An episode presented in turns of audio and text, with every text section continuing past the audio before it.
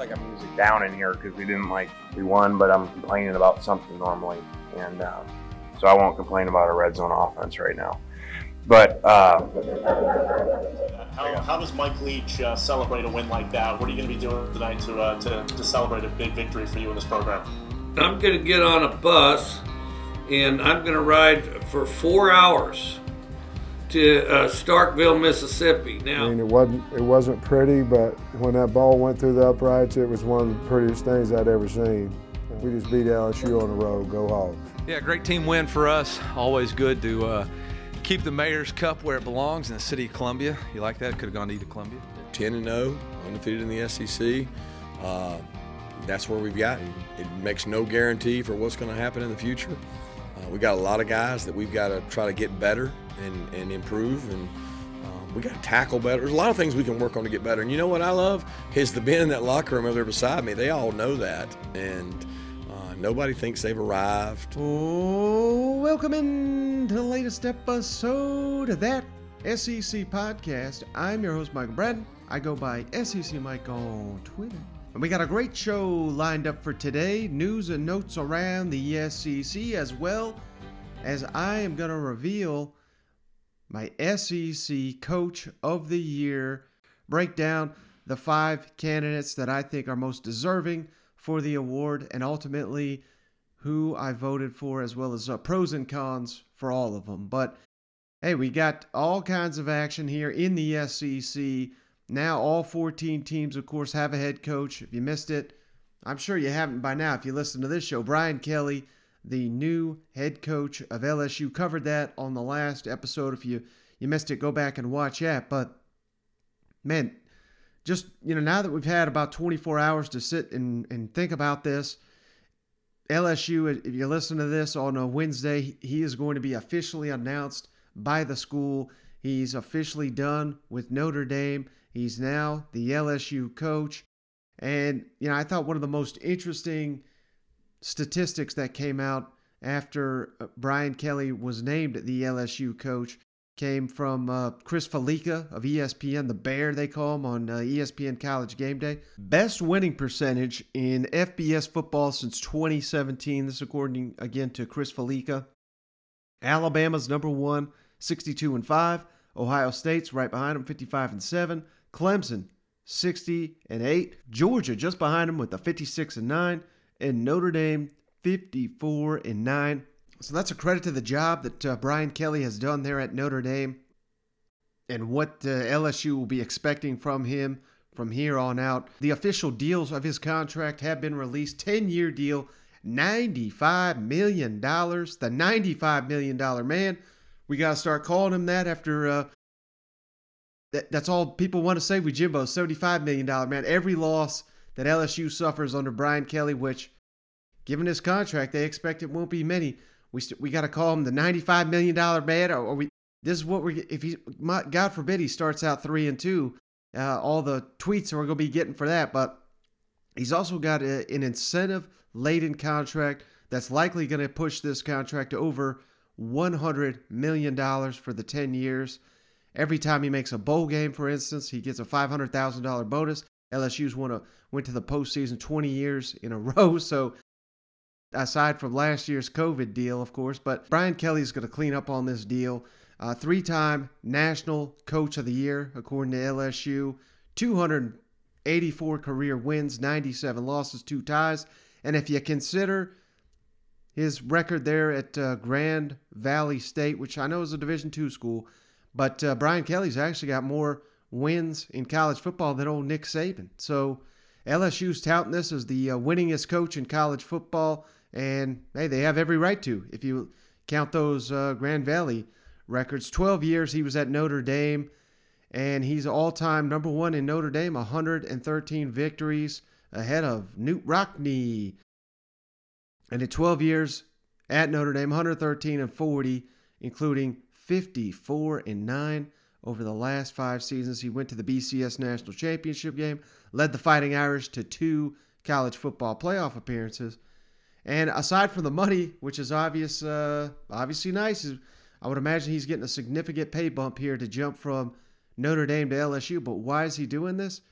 you know, we'll hear from uh, Brian Kelly here on Wednesday, but you got to believe, hell, even Notre Dame, they're somewhat in the thick of uh, the race right now. I believe they're number six in the uh, brand new college football playoff rankings. So they just need a couple upsets. They're in the top four. What this says to me, Brian Kelly does not uh, believe that, you know, at Notre Dame, you're, you're capable of winning national championships. This, this guy's, as L S U touts, the winningest coach in college football. Why is he leaving such a good situation to come down here, getting the, the meat grinder of the S E C? And soon be, we see, we got Lincoln Riley running from the challenge. Now we got uh, Brian Kelly diving headfirst in. Again, I know the money, that's gotta help. That's gotta help. But at the end of the day, I think Brian Kelly, just like uh, a lot of these, you know, any ambitious coach, he wants to win it all, wants to win that national championship. He's going to have that opportunity at L S U. The last three coaches, hell, they've all won national championships.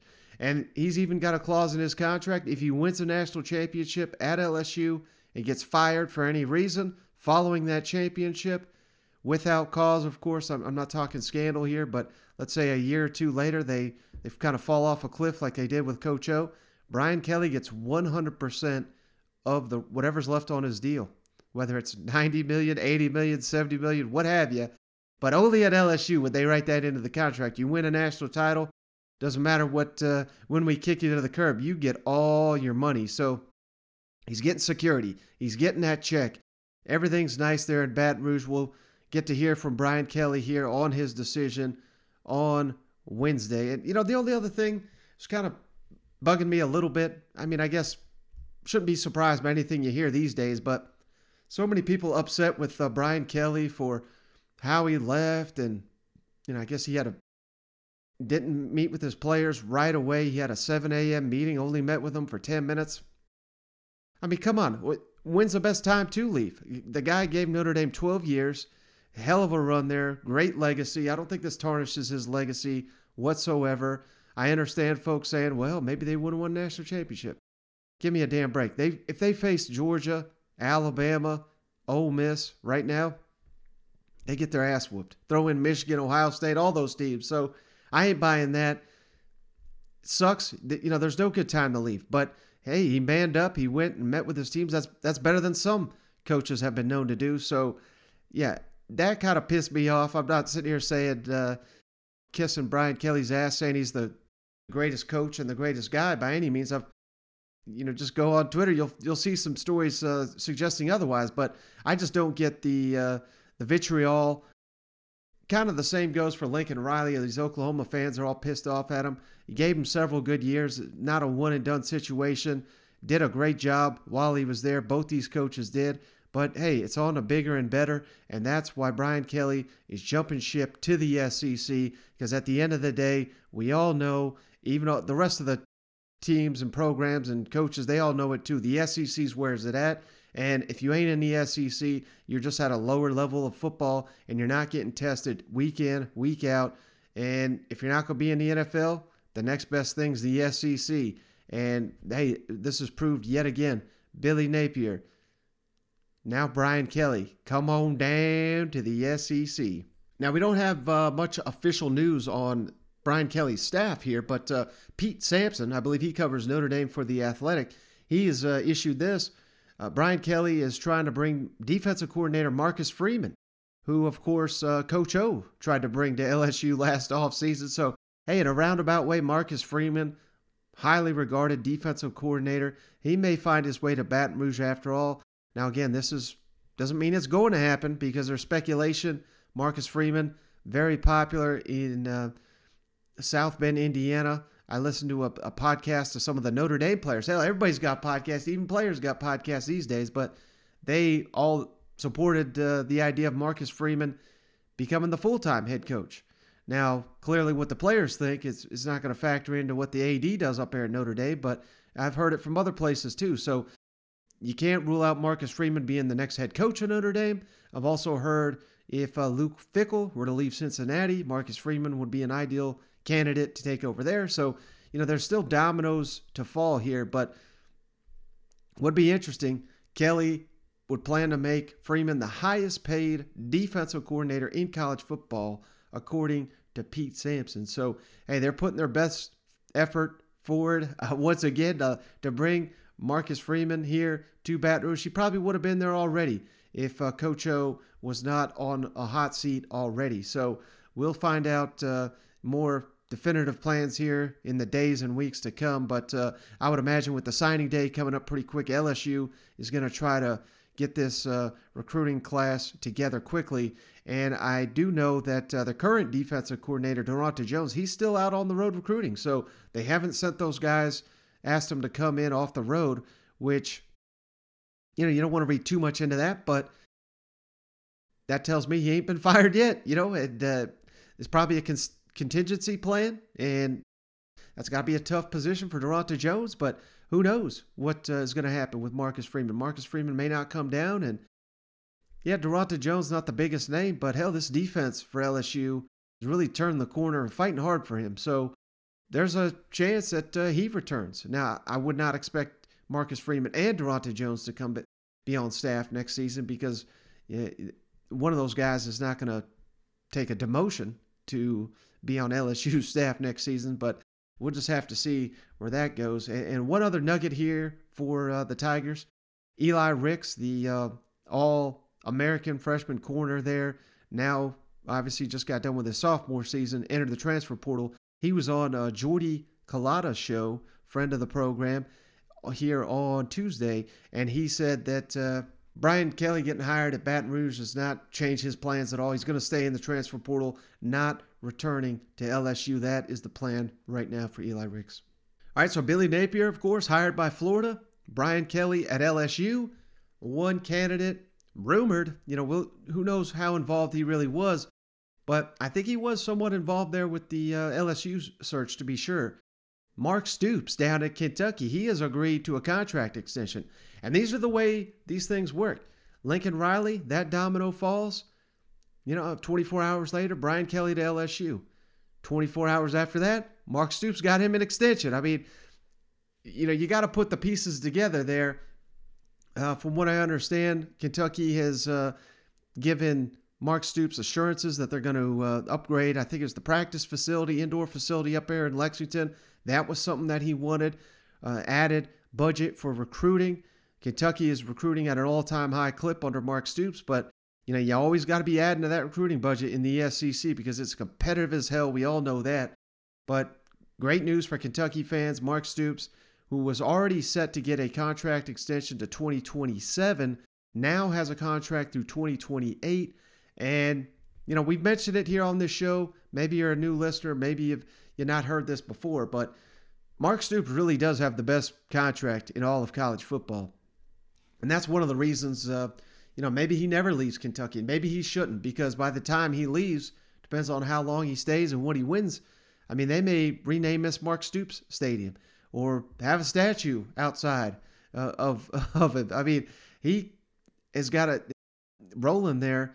They're recruiting better than ever. They're on the field results are as good as ever. And why I say he's uh, got the best contract in all of college football, he's already paid as a top twenty head coach in the country. And if he wins seven games in a season, like he has this year, he gets an automatic one year added to his deal. If he wins ten games in a year, he gets two years added to his deal. So Kentucky wins a bowl game this year, bam, he gets another year added to his contract, and that's for the length of his deal. There's no one else in college football that I'm aware of has that deal. And I know Kentucky, the, the expectations has have been raised. I believe it was Landon Young said it best. You know, we're going to go nine and three this year, and we're pissed off about it. That that ain't Kentucky of old. That's Kentucky under Mark Stoops. Nine and three. It feels somewhat of a letdown after the hot start. I believe they were six and zero coming out the gate before uh, the three-game losing streak. But that's the new standard there, and you ain't hearing many people. That it may be a disappointing season, but you ain't hearing anybody saying, we got to run Mark Stoops off so we can get something better in here. Uh-uh. I mean, Mark Stoops is Kentucky football. So, you know, all things considered, I think Mark Stoops is in a great spot there in Kentucky. He's got, he's getting paid top dollar. He's got a friendly contract. He's got reasonable expectations. And clearly he's ha- happy there. And now they're recruiting more into uh, the state of Tennessee than they ever have before, already dominating in Ohio. They're starting to reach down into Georgia to get some good players. They've always recruited Florida really well. Just keep that blueprint going. And, uh, you know, this Kentucky football program's not going anywhere anytime soon. Now, one other update here. We still don't – I'm checking now. I'll make sure. But uh, we still don't have a hire for the Oklahoma Sooners. Now, the expectation still is Brent Venables. But the longer this thing goes and no Brent Venables, Tennessee fans are getting a little uneasy in their seat. Cousin Shane, he wakes up in the morning. He shoots me a text. Uh, Oklahoma hire a coach yet? Now, I don't think uh, Josh Heupel, I don't even think he'd be on their radar, to be honest with you. But, hell, maybe he would be uh, at this point. I don't think uh, he's on their radar at all. But to ease your any volunteers, fans out there, uh, Josh Heupel was recently on uh, W N M L, the Knoxville radio station, sh- with Eric Ainge. Eric Ainge's show, former Tennessee quarterback, who's got a show down there in Knoxville. And according to Eric Ainge, Josh Heupel was the one that wanted to come on the show to kind of clear up uh, any speculation out there with the Oklahoma job. So let's kick it over to Josh Heupel when asked about uh, you know all the speculation with uh, Oklahoma job being open. Coach, uh, you know, I've, it's been fun getting to know you and watching you coach here. I think you're a phenomenal X's and O's guy, phenomenal motivator. I think your players love you. All of those things are necessary to build something long term. We're glad to have you here, but I got to ask the question: you get a when you're a good coach, like you are, something opens. There's there's a rumor. There's something flying. And I know you you you've been an Oklahoma guy. I know you appreciate your time there, playing, coaching, and everything. But like, what, what's what's up with the Oklahoma deal, Coach? yeah, yeah. I, you know, as uh, as you build a sex- successful pro- program uh, with your, your staff and players, uh, certainly you know your name has an, an opportunity to come up uh, for different openings. Um, I just, you know, for myself and my family, we absolutely love Knoxville, and, and uh, we came to Tennessee uh, because of the power of the T, uh, believed in the power of the fan base and, and the opportunity to build something extremely special. It's a program that's top ten in the history of college football, wins and first-round draft picks, um, you know, and, and had been through, you know, some uncertainty in, in recent times, but uh, we love being in Knoxville. Uh, that's home for us. I love being in the building with our staff and our players, and I know uh, feel stronger today than I did ten months ago when I first took the job about what we're going to be able to do and how quickly we're going to be able to get there. I, I know uh, we're building a, a championship caliber football team and program, and um, excited to continue on that, that venture uh, with our current players and staff. All right, so he didn't give the old uh, Jimbo, I'd be a fool to go down there. But, you know, this is a – This is a denial that, uh, you know, he's interested in it. He's staying in Knoxville, wants to be there for years to come. This is about uh, almost as adamant as you're going to get Josh Heupel. He's a little coach speaky at times, but I, I think if you're a Tennessee fan, that uh, settles you in a little bit. He's been busy. He's on the road recruiting for the Vols, sending out tweets left and right to support Vol Nation, kind of ease them a little bit. But I think, uh, you know, he felt that uh, this would be something that uh, would help his case as well. So, hey, all indications Josh Heupel going to be staying around, that Josh Heupel will be sticking around at Tennessee. And it's also my understanding that uh, Heupel's contract, let's say he were to leave at any point during this calendar year and even in twenty twenty-two, his buyout to leave is eight million dollars. And that's incredibly high to leave a program and owe eight million dollars for. You know, reference, you know, not every contract's the same, but Jimbo Fisher down at A and M, he's got no buyout. He can walk out the door tomorrow, not owe Texas A and M anything. Now, the reason Texas A and M feels secure with that is uh, because they gave him about ninety million dollars guaranteed. So if he walks out tomorrow, he ain't getting any of that ninety million dollars. So the only reason he'd be leaving would be for uh, more money and a better situation, and And he obviously didn't feel that he'd be getting that at L S U. So that's just an example. But you got to feel that, uh, you know, if someone's going to hire Josh Heupel, they're going to have to turn around and give him a mega contract. They're going to have to turn around and give Tennessee eight million dollars. They're going to have to turn around and hire a new staff. They're probably going to have to fire, you know, their coach, pay buyouts there, buyout assistance, all that type of deal. So it would be a very, very costly move. And I know Tennessee fans are high on Josh Heupel. They think he's the best damn coach in the S E C. But is he really worth all that?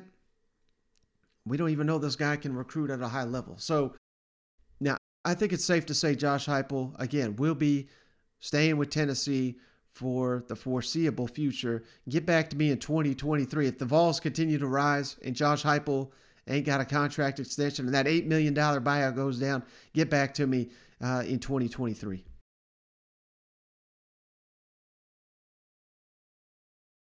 But all right, hey, I've been teasing this for a little while here. Just wanted to give my thoughts on S E C Coach of the Year. And I got five candidates. These are the guys that, uh, you know, I, by the end of the regular season, these are the guys that I think are most deserving for recognition for Coach of the Year. I'm going to run through every, each one of these, the pros, the cons. And, you know, at the end of the day, it's really, it's, this is a very subjective ranking. You could go almost any of these guys, and, you know, I would not have a complaint with any of them winning it. But I'm going to give you, again, my pros and cons for each of them, and ultimately who I would vote for for S E C Coach of the Year. And first on the docket here, Kirby Smart, Georgia Bulldogs. I think the, the list has to start with Kirby. The case for Kirby, well, they've been dominant. In, in a year of college football where we got Alabama getting tested left and right, Ohio State's lost two games. Outside of Cincinnati, who don't play anybody, I don't believe there's another undefeated team out there. I, there may be one at uh, like Sunbelt or, or some stupid conference like that, but it's Georgia, and basically every singlebody else is a mile down from them Georgia Bulldogs.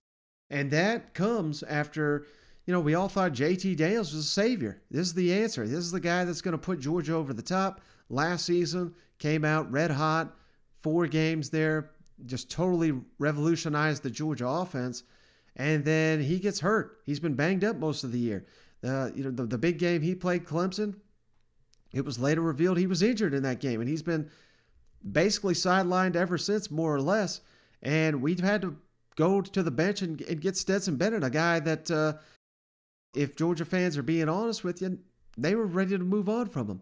If you would have told Georgia in, in the offseason Stetson Bennett's going to be their guy that's starting most of the year, they would have said, my God, Florida's going to win the East again because Stetson can't get it done. And how much criticism, from myself included, has Kirby faced for uh, you know his handling of this situation, not getting J T. Daniels ready to play when he had the option? Stetson Bennett, is he really going to be your guy? Well, hell, Stetson Bennett's made huge strides. He the, the offense is very, very efficient.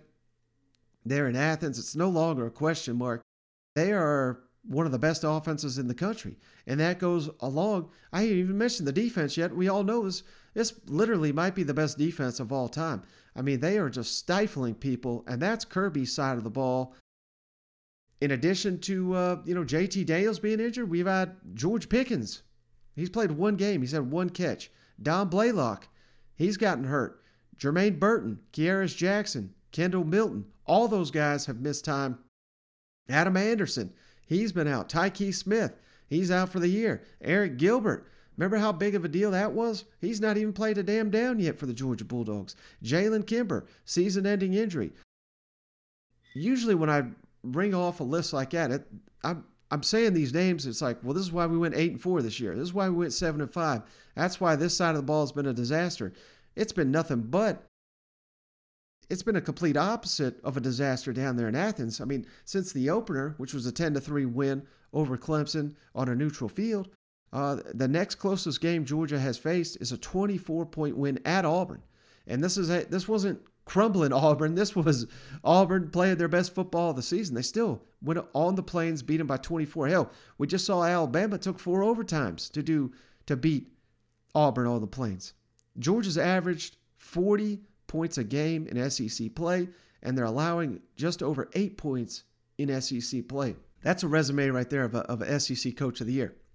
Now, cases against Kirby, I think these are valid. Georgia, arguably the most talented team in the country, and I've been the guy all offseason saying this is the team that's going to win the East. They're going to win the S E C. They're going to win the national championship. So in a sense, they just kind of lived up to what I thought they'd be, even though a little bit better on offense with uh, Stetson Bennett in there. I thought, you know, I thought maybe they'd be doing this with J T Daniels, but you know, maybe you dock Kirby a little bit because this is what he's supposed to be doing with this type of roster. I don't see Ohio State doing it though. I don't see Alabama doing it. I heard they were going to do it. Texas, where they at? They're in the damn dump. So having the talent alone, L S U, Texas A and M, same deal. They got, they may not have as good a roster as Georgia, but they ain't far off, and they they are far off when you look at the results on the field. Another case made against Kirby, perhaps, schedule. Not as daunting, being in the S E C, of course. You really only played two road games, if we're being honest with ourselves, at Auburn and at Tennessee. The other away games, if you can call them that, Charlotte uh, for the Clemson game, Jacksonville for the Florida game, and then at Vanderbilt and at Georgia Tech. They may not have been between the hedges, but it was not a hostile environment. I can guarantee you that. So those are the cases against Kirby winning S E C Coach of the Year. Now, how about Sam Pittman from Arkansas? I mean, you got to put him on the list, right? Eight and four in year two of his program. And you got to remember, I mean, this is this was a damn, they were Vanderbilt of the S E C, literally. I mean, they were that bad. They may have been worse. That's how god-awful Arkansas was just two years ago. Now, like I said, year two, eight and four. Many were saying this was the, the toughest schedule in the country. You got Texas on the schedule, including uh, only, what was it, three home games in S E C play at in Razorback Stadium. My God, how many coaches would have went eight and four under that? Not that many.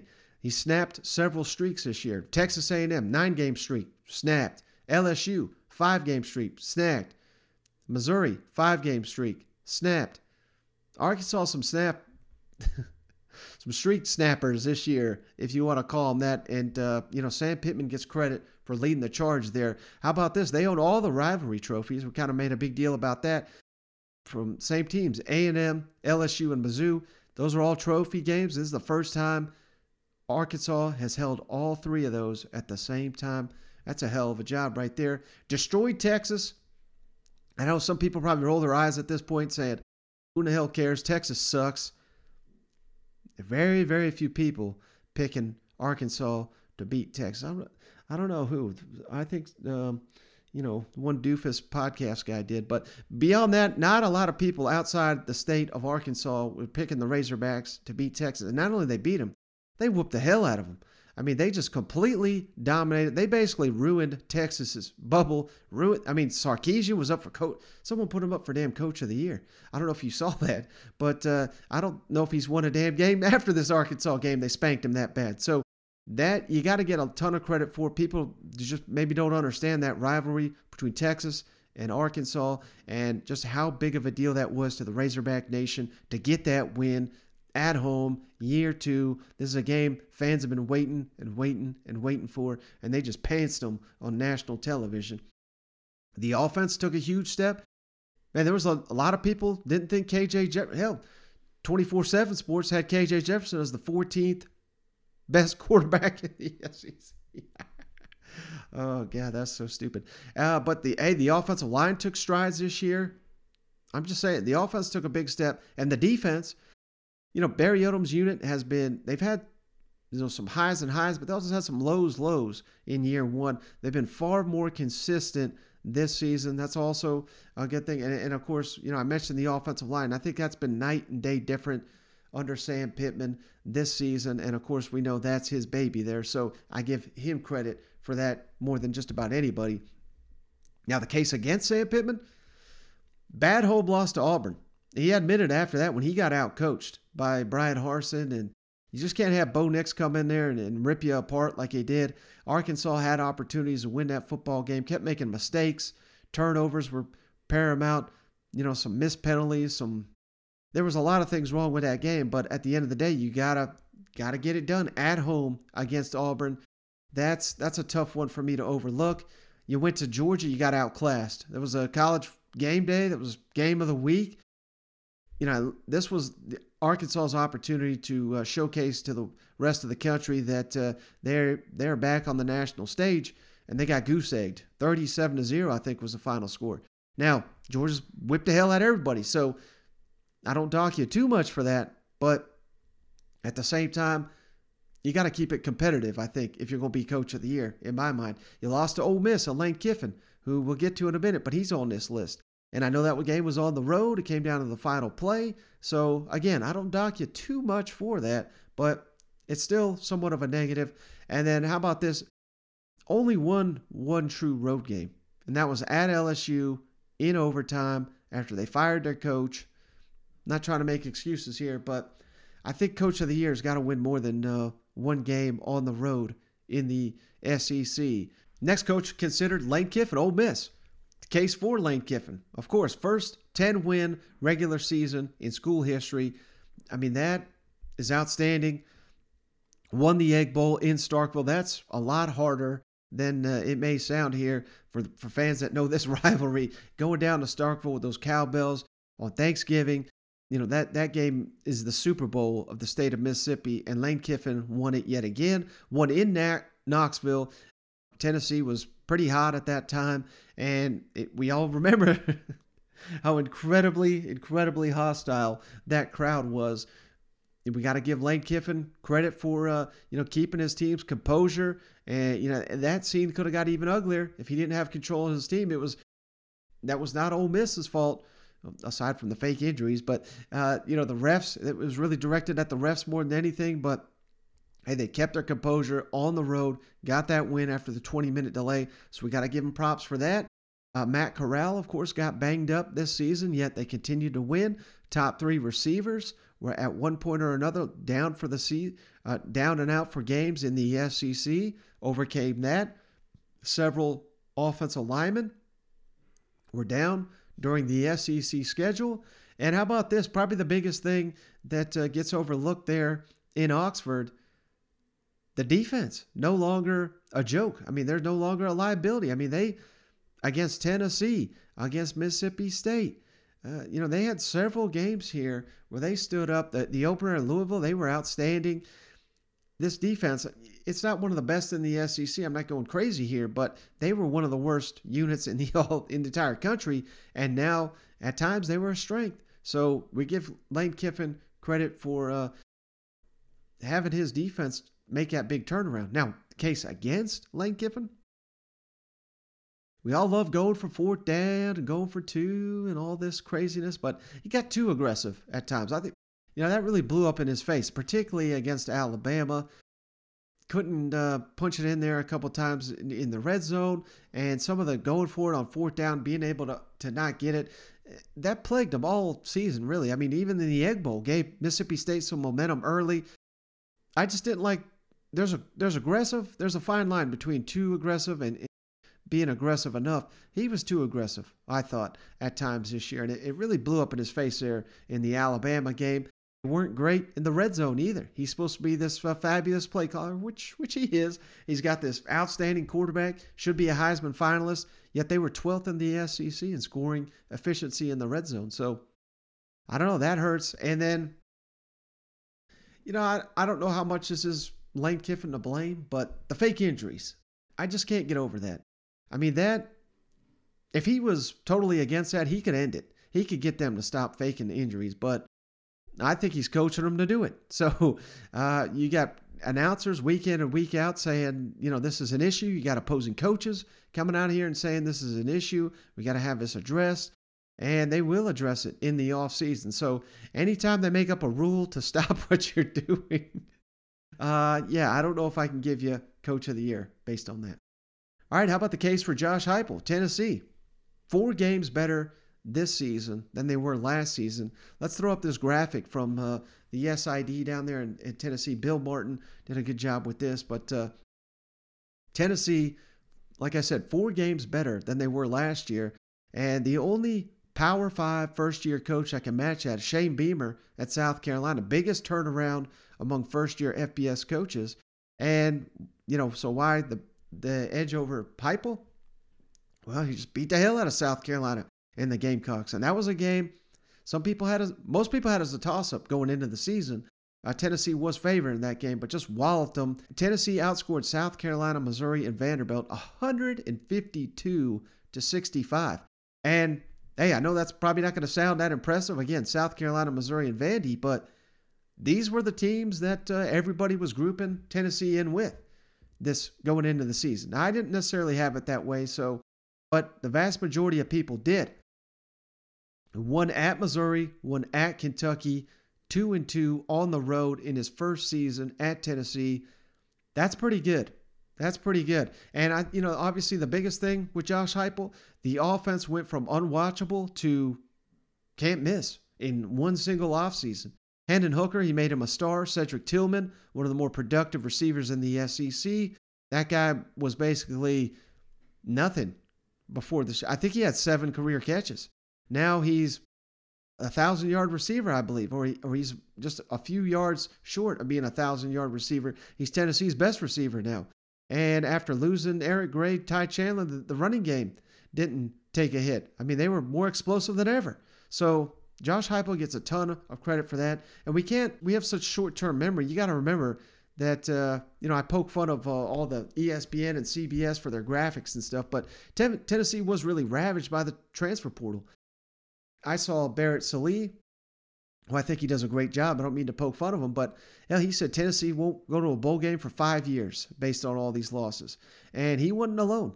Uh, a lot of people thought this was basically uh, you know, N C double A sanction without an N C double A sanction with all the guys they had lost. So, hey, he overcame that. I thought that was impressive. And, you know, one thing that, that can't be lost, I know he's not the defensive coordinator, but I thought the defense played above their head for most of the season. We thought this would be one of the worst units in the S E C, and, you know, they were average most of the time, but uh, really good tackles for loss, forcing turnovers. They played above their heads, and they don't have any depth whatsoever. A lot of key guys there for the Vols who have never had to play significant minutes. Now they're starters and they're key players. So, again, that is a credit to Josh Heupel. Now, the case against Heupel started Joe Milton to start the year. I cannot get over that. Still to this day, no idea what in the hell he was thinking with that. Now, we give him a little bit of credit for pulling the plug and going with uh, Hendon Hooker, obviously, for the uh, after the Pitt game. But, hell, that may have cost you the Pitt game by starting Joe Milton and all his overthrows. And so I hold that against him. Now, it basically took an injury to Joe Milton to get Hendon Hooker in there too. So, you know, you can make that case. Not a great home record for jo- Josh Heupel this year. Lost to Pitt, lost to Ole Miss, lost to Georgia. Again, don't really hold much against him for losing to Georgia. I don't lose. Georgia's so damn good this year that, uh, you know, they're going to run through whoever they face. But could have won that Ole Miss game, should have won that Pitt game, in my opinion. These are the games you got to win, particularly if you're going to be S E C Coach of the Year. And at the end of the day, I've made this point before, in the S E C, all he did is he beat Missouri, South Carolina, Kentucky, and Vanderbilt. I don't think that's good enough, in my opinion, to be uh, winning S E C Coach of the Year. Now, last, Mike Leach, Mississippi State. I know the, the season kind of ended on a dud there, but hell, again, one of the most improved teams in the S E C. Mississippi State went from four and seven to seven and five this year with one of the youngest rosters in the S E C. Several wins over ranked opponents, N C State, Texas A and M, Kentucky, and Auburn. By the time uh, they were beating all those teams, they were all ranked, and I think that's uh, right at the top four wins over ranked teams. I don't know if anyone else has done that this year. And how about this? Again, very hard to remember. We got short-term memories, uh, but Will Rogers, you know, he was a question mark to start the season. There was a guy they brought in, Jack Abram, I think his name was, Southern Miss. I mean, this was a quarterback battle. What? With Jack Abram? Who the hell's that? Now, on the other side, Will Rogers, one of the most efficient quarterbacks in the entire country. Now, that's somewhat to be expected with this system, but, hey, it, it's not like flipping a switch because uh, Will Rogers was not very good at this time last year. He was pretty average. Now he's elite. So we got to give Mike Leach credit for that, getting the most out of his quarterback yet again. Wins at A and M, at Auburn, a three and two road record. Mississippi State, that is one hell of a coaching job, and the defense remained one of the S E C's most underrated units. So that's the case for Leach. What about the case against? Lost the Egg Bowl at home. it's hard to be S E C Coach of the Year. You lose your key game there.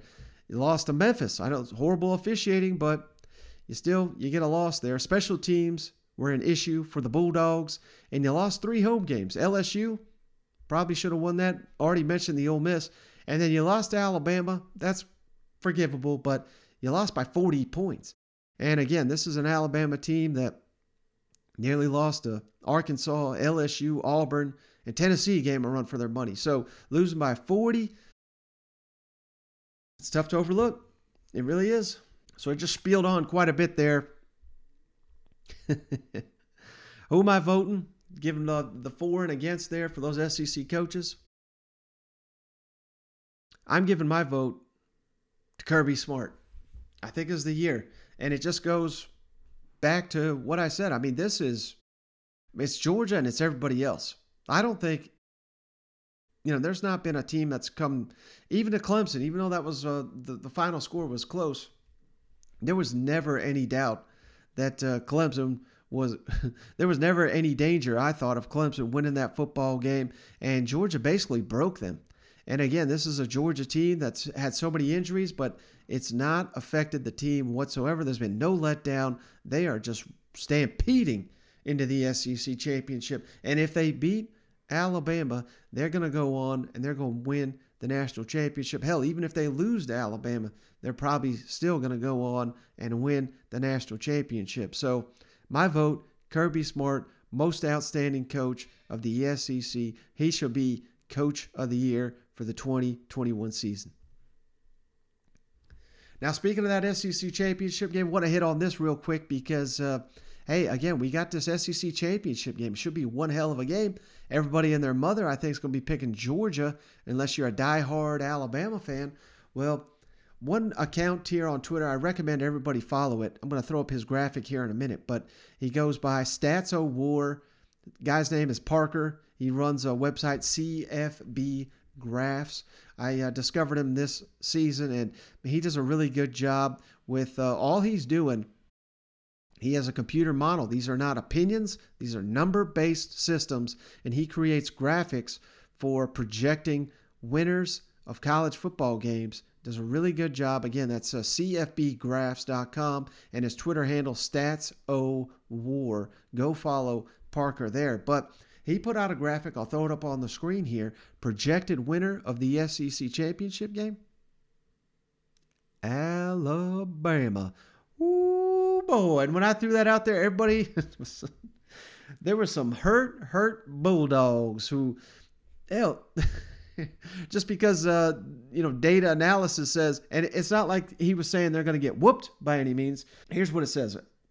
Uh, as I'm pulling it up here, but uh, you can see it on the screen there. According to his numbers,